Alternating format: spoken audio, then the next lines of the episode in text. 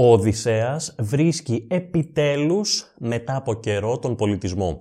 Το σχέδιο για το πώς θα μπει στο παλάτι των Φεάκων είναι σε εφαρμογή, αλλά ας το παραδεχτούμε, λίγη θεϊκή βοήθεια δεν έβλαψε ποτέ κανέναν. Στη ραψοδία ήττα της Οδύσσιας, τα πράγματα για τον πρωταγωνιστή μας φαίνονται πιο αισιόδοξα από ποτέ, παρά την αμηχανία μιας περίεργης πρότασης γάμου. Πάμε να δούμε περισσότερα.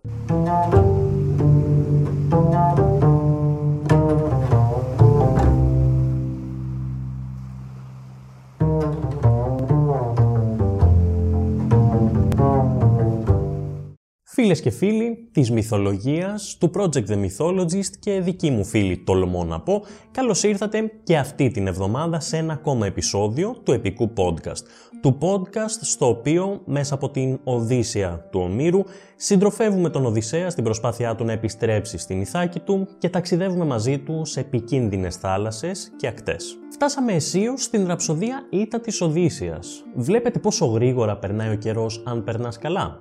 Αυτός που όμως δεν περνούσε καθόλου καλά, εδώ και πάρα πολύ καιρό, ήταν φυσικά ο Οδυσσέας. Βέβαια, για να πούμε την αλήθεια, τα πράγματα τώρα τελευταία φαίνεται ότι φτιάχνουν, αφού τον είχαμε αφήσει όπως τα θυμάστε στο νησί των Φεάκων, έχοντας βρει την Αυσικά η οποία τον είχε προσκαλέσει στο παλάτι, απλώς θα έπρεπε εκείνη να προπορεύεται και εκείνος να έρχεται μετά για να μην τους δούνε μαζί οι κουτσομπόλιδες φέακες. Σε αυτή λοιπόν τη φάση ακριβώς τον πετυχαίνουμε και τώρα τον Οδυσσέα στην αρχή της ραψοδίας Ήτα. Η Ναυσικά έχει ήδη φτάσει στο παλάτι, έχει πάει στην κάμαρά της να ζεσταθεί και να τακτοποιηθεί και από πίσω της έρχεται ο Οδυσσέας ο οποίος προσπαθεί να βρει τον δρόμο. Μην ξεχνάμε ότι ήταν ξένος εκεί, δεν είναι ότι γνώριζε που είναι το παλάτι των Φεάκων και δεν μπορούσε να ρωτήσει κιόλας οδηγίες γιατί έτσι θα τραβούσε τα βλέμματα πάνω του, σαν ξένος. Δεν ξέρει λοιπόν τον δρόμο για το παλάτι, Ταυτόχρονα δεν πρέπει να τον δουν και οι ντόπιοι περαστικοί.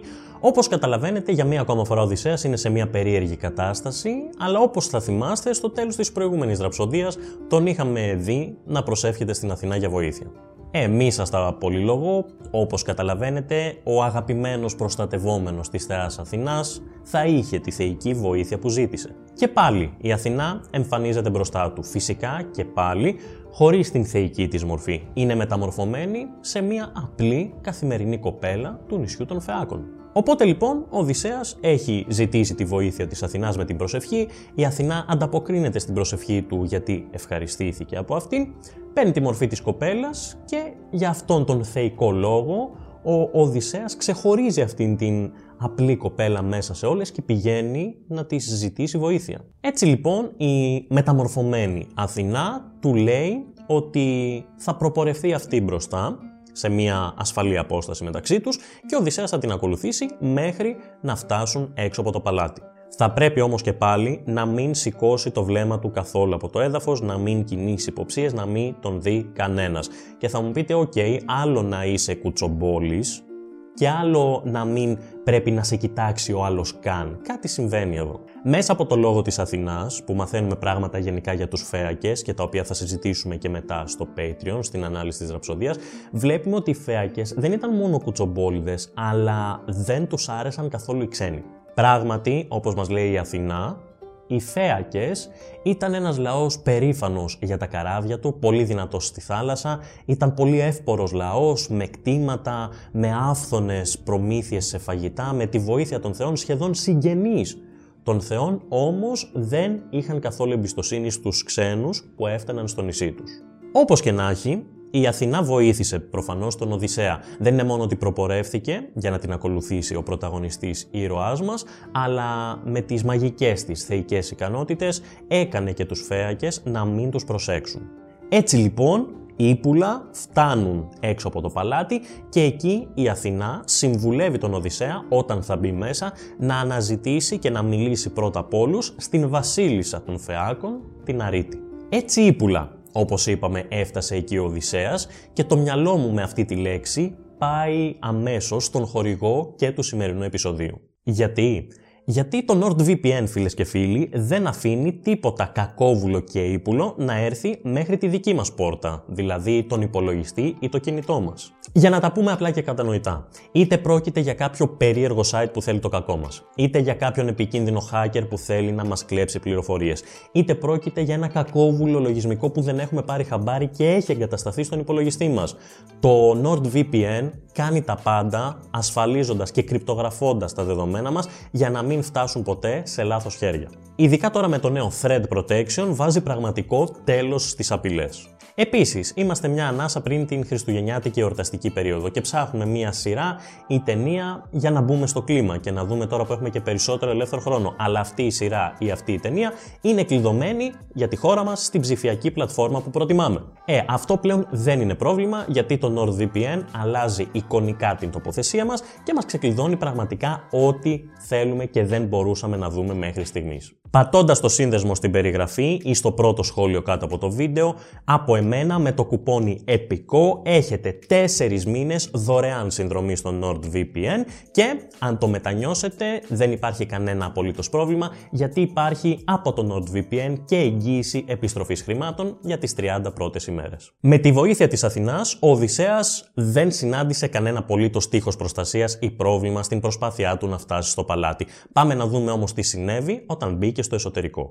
Στη θέα του παλατιού και με τα όσα του είχε πει προηγουμένως η Αθηνά για τους Φέακες, ο Οδυσσέας κατάλαβε ότι ο λαός αυτός δεν ήταν συνηθισμένος. Το αντίθετο, του είχε δημιουργηθεί μια εικόνα ουτοπίας από αυτά που έβλεπε γύρω του, μιας ιδανικής τοποθεσίας για να ζει ένας άνθρωπος και μπορούσε να καταλάβει αμέσως ότι η παρουσία των Ολύμπιων Θεών σε αυτή τη χώρα είναι πάρα πολύ έντονη. Το παλάτι ήταν κάτι παραπάνω από πολυτελές. Είχε χάλκινους τοίχους, χρυσές και ασημένιες λεπτομέρειες μέχρι και στις πόρτες. Διακοσμητικά γλυπτά από τον ίδιο τον ύφεστο. Άφθονες ποσότητες φαγητού και ποτού. Δεκάδες υπηρέτες και υπηρέτριες, κάτι που σημαίνει ότι οι φέακες ήταν πάμπλουτοι. Δεν ήταν μόνο οι άντρες των φεάκων που ήταν άρχοντες στη θάλασσα και οι γυναίκες τους ήφαιναν στον αργαλιό με τέτοια ποιότητα, μιας και τους είχε δώσει το ταλέντο αυτό η ίδια η θεά Αθηνά. Επίσης είχαν πολλά και εύπορα κτήματα με καρπούς, φρούτα τα οποία επιβίωναν χειμώνα και καλοκαίρι αφού τα πρόσεχε ο ίδιος ο θεός Ζέφυρος. Αυτό το νησί είχε ξεκάθαρα την εύνοια των θεών. Δειλά-δειλά, που λέτε, ο Οδυσσέας μπήκε και περπάτησε μέσα στο παλάτι χωρίς να συναντήσει κάποιο εμπόδιο και βρήκε στη μεγάλη αίθουσα τους άρχοντες του παλατιού να κάνουν σπονδί και να ετοιμάζονται για ύπνο. Ανάμεσά τους παρατήρησε και τη βασίλισσα Αρίτη, εκείνη που η Αθηνά τον είχε συμβουλέψει να οικετεύσει, να μιλήσει σε εκείνην πρώτα. Και έτσι ακριβώς έκανε ο Οδυσσέας, ο οποίος έπεσε στα πόδια της και την παρακάλεσε. Αυτό που της είπε ήταν ότι βρίσκεται πραγματικά σε πολύ άσχημη κατάσταση, μακριά από την πατρίδα του, έχει ταλαιπωρηθεί πάρα πολύ και ήρθε στο σημείο αυτό για να ζητήσει βοήθεια. Ο γεροντότερος από όλους τους άρχοντες στο Συμβούλιο του Παλατιού των Φεάκων μίλησε και είπε στον Αλκίνο, το βασιλιά, ότι θα έπρεπε να προσφέρουν σε αυτόν τον οικέτη τη μεγαλύτερη δυνατή βοήθεια και φιλοξενία. Ο Αλκίνος φυσικά δέχτηκε και σήκωσε μέχρι και τον ίδιο του το γιο από την καρέκλα για να κάτσει ο Οδυσσέας να φάει και να πιει, όπως άρμοζε βέβαια το έθιμο της φιλοξενίας. Μετά από λίγο, ο Αλκίνος πήρε το λόγο και μίλησε σε όλους τους ευγενείς του Συμβουλίου και τους προέτρεψε να πάνε για ύπνο, να ξεκουραστούν και όταν με το καλό ξημερώσει να ασχοληθούν με μετά με αυτόν τον παράξενο ξένο που έφτασε στον τόπο τους και να μάθουν ποιος είναι, από πού έρχεται, πού πηγαίνει και τι ζητά. Ήταν πάρα πολύ πρόθυμοι ήδη να τον βοηθήσουν, τον Οδυσσέα να φτάσει στην πατρίδα του, επιτέλους, και δεν θέλω να σας φαίνεται περίεργο αυτό, μιας και δεν ήταν ένας απλός τυχαίος καθημερινός άνθρωπος που εμφανίστηκε μπροστά τους, αλλά κάποιος που φαινόταν από χιλιόμετρα παρά την άσχημη κατάσταση στην οποία βρισκόταν, ότι είχε ας πούμε ευγενικές ρίζες. Φαινόταν ότι ήταν ευγενής κάποιος βασιλιάς, όπως θα δούμε αργότερα, ίσως έμοιαζε και με Θεό. Φεύγουν λοιπόν για τη νύχτα οι υπόλοιποι ευγενείς του παλατιού και μένουν μόνοι τους στην αίθουσα η Αρίτη, ο Αλκίνος και ο Οδυσσέας. Όπως σας είπα και πριν, ο Αλκίνος ρωτά τον Οδυσσέα κάποια πράγματα, έτσι για να καταλάβει τουλάχιστον τι στο περίπου παίζει μαζί του και μάλιστα τον ρωτά αν είναι Θεός. Ο Οδυσσέας φυσικά το αρνείται αμέσως, το εξηγεί ότι είναι ένας θνητός άνθρωπος, αλλά αυτό σας το λέω για να καταλάβετε το πόσο διαφορετικός έμοιαζε ο Οδυσσέας από έναν απλό καθημερινό άνθρωπο παρά τις όποιες ταλαιπωρίες του. Και αν δεν είχε και αυτή την εμφάνιση και την ευγενική καταγωγή, στην οποία ίσως να είχαν παίξει ρόλο και οι θεοί, να μην ανταποκρίνονταν οι υπόλοιποι στη φιλοξενία του. Τώρα, η Αρίτη τον παρατηρεί καλά-καλά και βλέπει τα ρούχα του. Τα ρούχα του Οδυσσέα τη τραβάνε το ενδιαφέρον και υπάρχει λόγος γι' αυτό. Κάπου τα έχει ξαναδεί. Μπορείτε να καταλάβετε το γιατί, το τι ακριβώς συμβαίνει εδώ. Τα ρούχα αυτά ήταν της περιοχής, ήταν υψηλής ποιότητας, ήταν παραγωγής των γυναικών του νησιού των Φεάκων, όπως είπαμε, με το ταλέντο της Αθηνάς και τα ρούχα αυτά τα είχε προηγουμένως στην κατοχή της η Ναυσικά. Οπότε, όπως καταλαβαίνετε, η Αρίτη συνειδητοποιεί ότι αυτά είναι τα ρούχα που είχε η Ναυσικά και ρωτά κατευθείαν τον Οδυσσέα για το τι έχει συμβεί εδώ. Ο Οδυσσέας της τα εξηγεί όλα ήδη από το τι του συνέβαινε όταν βρισκόταν στο νησί της Ογυγίας, στην Καλυψό δηλαδή, και μέχρι να φτάσει μπροστά τους και να τους ζητά βοήθεια. Φυσικά μίλησε και για το τι συνέβη στην παραλία, όταν τον βρήκε η Ναυσικά και τον περιποιήθηκε και κατέστρωσαν μαζί το σχέδιο για το πώς να φτάσουν με ασφάλεια στο παλάτι. Πρέπει να σας πω ότι ο Αλκίνος τον είχε συμπαθήσει πάρα πάρα πολύ τον Οδυσσέα. Είναι μια αλήθεια αυτή. Τώρα βέβαια υπάρχει μια απόσταση στο να σε έχει συμπαθήσει κάποιος και στο να σου προτείνει να παντρευτείς την κόρη του, ειδικά από τη στιγμή που δεν ξέρει καν πώς σε λένε. Δεν ξέρω αν τον συμπάθησε λόγω της ευγένειάς του ή λόγω της ευγενικής του καταγωγής που υπέθετε ότι είχε, αλλά είναι ένα άλμα από τη συμπάθεια στο να του προτείνεις να παντρευτεί την κόρη σου, να μείνει για πάντα στο νησί σου και να έχει όσα κτήματα επιθυμεί. Υπενθυμίζω, δεν ήξερε καν το όνομά του και ποιος ήταν και ήθελε να του δώσει την κόρη του. Βέβαια, σε αυτό έπαιξε ρόλο και το γεγονός ότι ο Οδυσσέας υπερασπίστηκε την Αυσικά που τον άφησε να έρθει μόνος του στο παλάτι, ενώ ο Αλκίνος είχε αρχίσει να την κατηγορεί. Σου λέει, για να την πενεύει την κόρη μου, μάλλον τη θέλει, καλώς φαίνεται, ας τους παντρέψουμε.